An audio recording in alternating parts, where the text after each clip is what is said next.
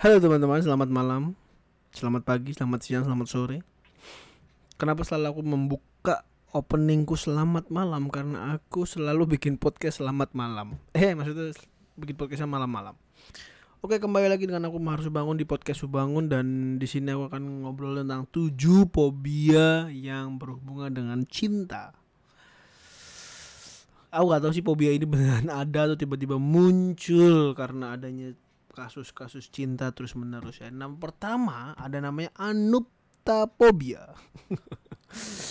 Jadi jomblo emang nggak menyenangkan, apalagi kalau jomblo selamanya. Inilah yang ditakutkan oleh penderita anuptapobia. Mereka tak hanya tidak nyaman menjadi jomblo tetapi juga ketakutan setengah mati bahwa mereka akan menjadi jomblo selamanya. Pada tahap yang parah penderita anuptapobia bisa bertindak gak masuk akal seperti memilih sembarang orang buat dijadikan pacar. Sebentar. Sebenarnya bukan gak masuk akal sih, lebih ke kayak gak mau milih aja. Jadi ya nggak salah-salah banget. Tapi juga nggak tahu sih itu benar apa enggak. Enggak enggak. Yang benar harus dipilih dengan baik dan benar. Yang bikin kita nyaman, yang bikin kita senang mensupport apa yang kita lakukan. Dan kita juga harus bisa mensupport balik dan ingat hubungan itu saling. Kalau misalkan salah satu udah nggak betah atau udah nggak nyaman, jangan dipaksa. Oke, yang kedua adalah gamophobia. Lain lagi dengan anuptapobia yang takut jomblo, kalau gamophobia malah takut menikah. Seperti dilansir oleh brio.net dan phobiasource.com. anjir, anjir bahkan bahkan apa namanya istilahnya uh, source-nya bukan source-nya websitenya aja begitu. Gamophobia didefinisikan sebagai rasa takut yang berlebihan dengan pernikahan atau hubungan serius jangka panjang. Jadi kalau kamu punya pacar yang punya penyakit ini bisa kamu bayangin kan ke depannya bakal gimana? Ya lagi-lagi pertanyaanku ini fobia ini, ini beneran ada atau muncul karena ada kasus pernikahan yang banyak banget ya? Tapi sebenarnya mungkin dia mungkin tanya dulu sama pasangan takut menikah itu kenapa? Takut karena pasangannya miskin atau takut dihujat atau takut diomongin sama teman-teman atau sama orang kata orang gitu gitulah ingat CCTV Indonesia tuh bahaya coy oke yang ketiga Pilemaphobia. Pengidap pilemaphobia ini bisa berti, berteriak jika ada orang yang menciumnya karena penderita ini sangat takut dengan yang namanya dicium atau mencium pasangannya. Sebentar. Kalau takut dicium benar. Benar dong kalau takut dicium. Kalau takut mencium tuh gimana? Takut mencium. bentar, bentar, bentar ya. bentar. Mari kita berpikir sebentar. Aku nih, cowok. Oke, anggaplah aku punya pasangan yang pilemaphobia. Oke, anggaplah. Kita berandai-andai ya, what if, ya kan? Ada seorang cewek nih, dia mengidap namanya pilemaphobia. Yang mana dia takut dicium. Benar. Kali ketika aku mencium dia, dia menolak nggak mau nggak mau karena aku sedang mengidap pilemaphobia bener lah kalau misalnya aku diem aja aku lagi main game aku lagi bikin podcast aku lagi apa pun lah kegiatanku tiba-tiba ada dia di sebelahku tuh tiba-tiba emang dia jelangkung apa gimana ya kebetulan nah kebetulan kalau tiba-tiba kan ujuk-ujuk tuh kayak cering gitu kan kalau kebetulan berarti dia nggak sengaja lewat depan kamar Enggak juga. Kenapa sih perandaianku buruk banget eh? I hate myself. No, no, I love myself. But I hate myself too. Oke, okay, lupakan. Oke. Okay. Kembali lagi ke kasusnya ini takut mencium pasangannya. Justru nggak kalau takut dicium kan nggak mungkin mencium anjir. Oke lupakan aja bodo amat sama pilemaphobia. Oke yang keempat ada ciraptopobia. ciraptopobia. Bersentuhan fisik seperti berpelukan, berpegangan tangan sama pasangan pasti asik dong. Tapi ini nggak berlaku buat penderita cirat ciraptopobia ceratopobia karena mereka malah justru takut kalau bersentuhan secara fisik. Pada tahap yang lebih parah, mereka bahkan nggak bisa nonton film yang ada dengan bersentuhannya. Wah, nggak bisa nonton James Bond dong. What the fuck?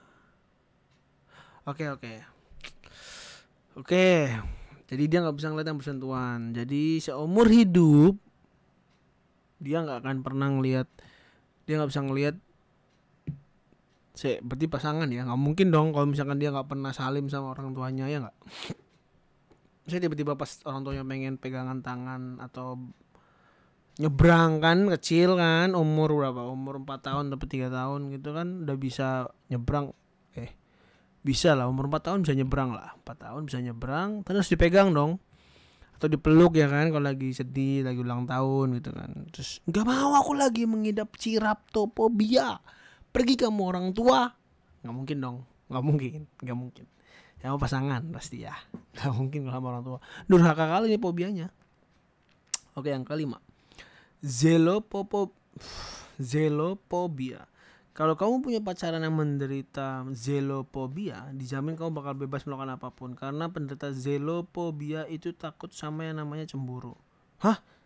Bagi mereka cemburu adalah sifat yang mengikat secara berlebihan. Jadi biasanya mereka yang menderita zelopobia juga menderita gamopobia.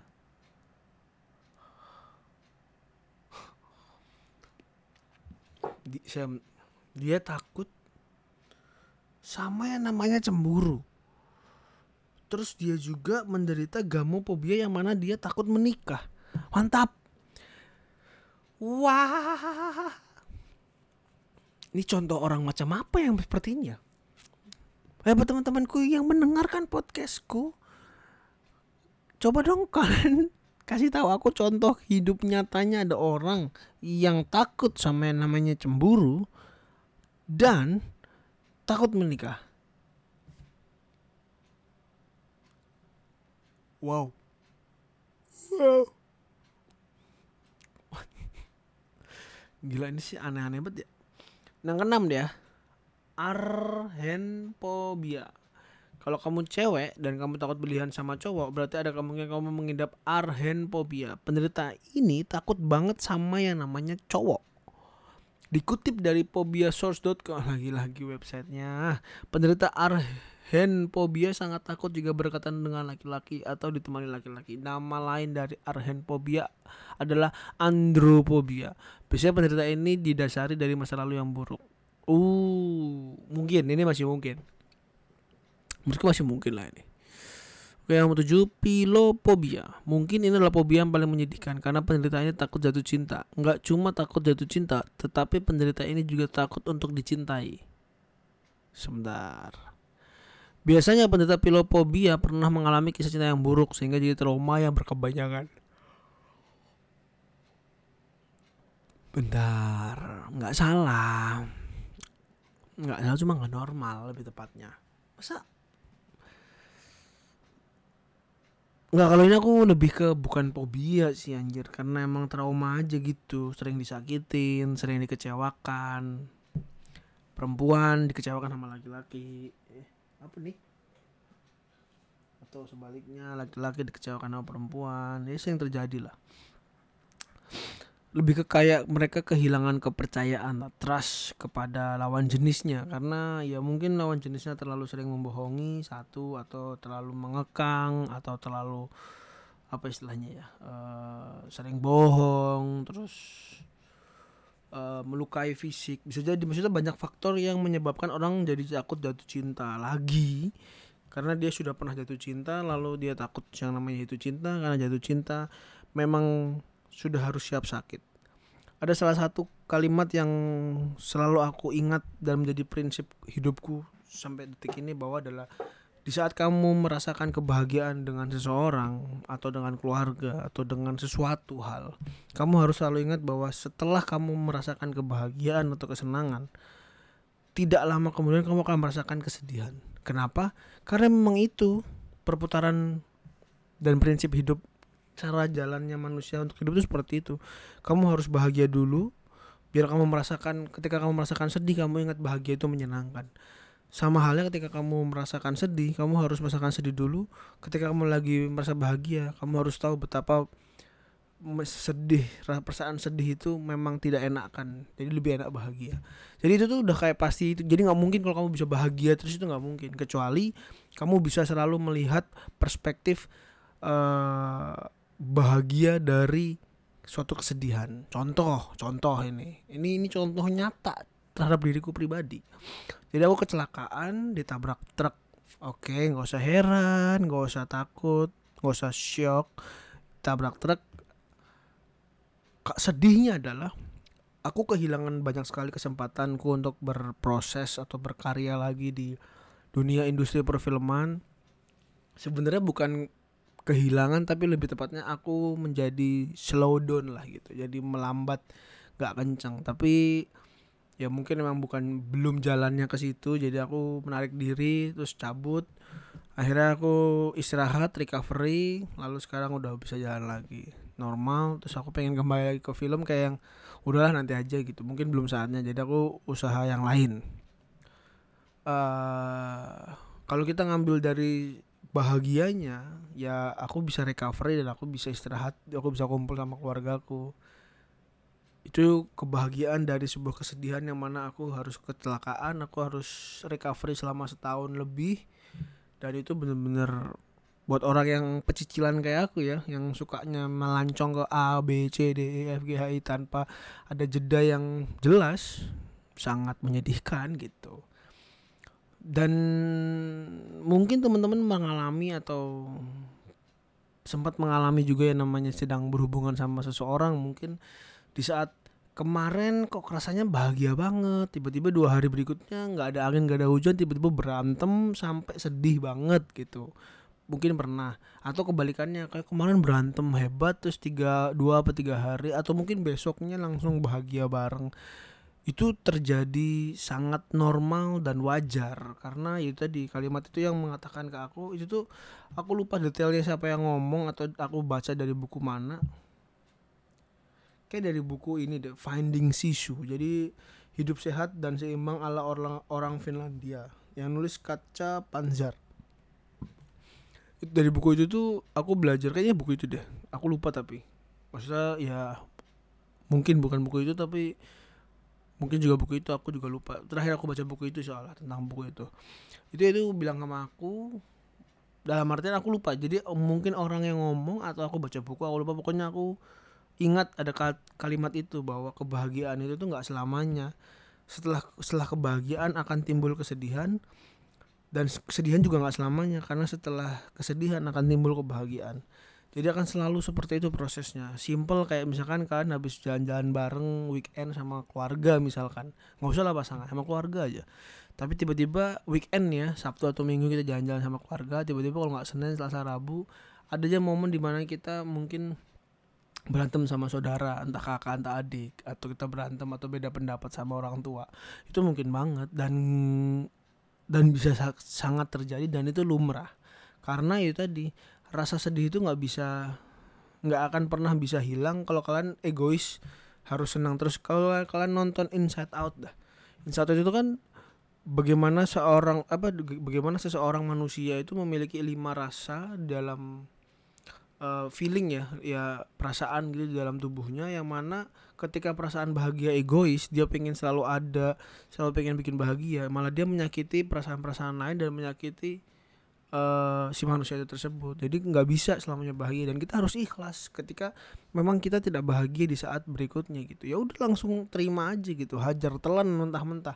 Dan nggak masalah kok kalau kalian nangis nggak salah asal kalian punya orang yang selalu menemani kalian ketika kalian nangis ketika kalian terpuruk ketika kalian sedih. Minimal buat teman cerita. Nggak harus teman yang membantu menyelesaikan masalah kalian. Teman cerita aja itu sudah sangat mengurangi uh, penderitaan atau kesedihan kita gitu.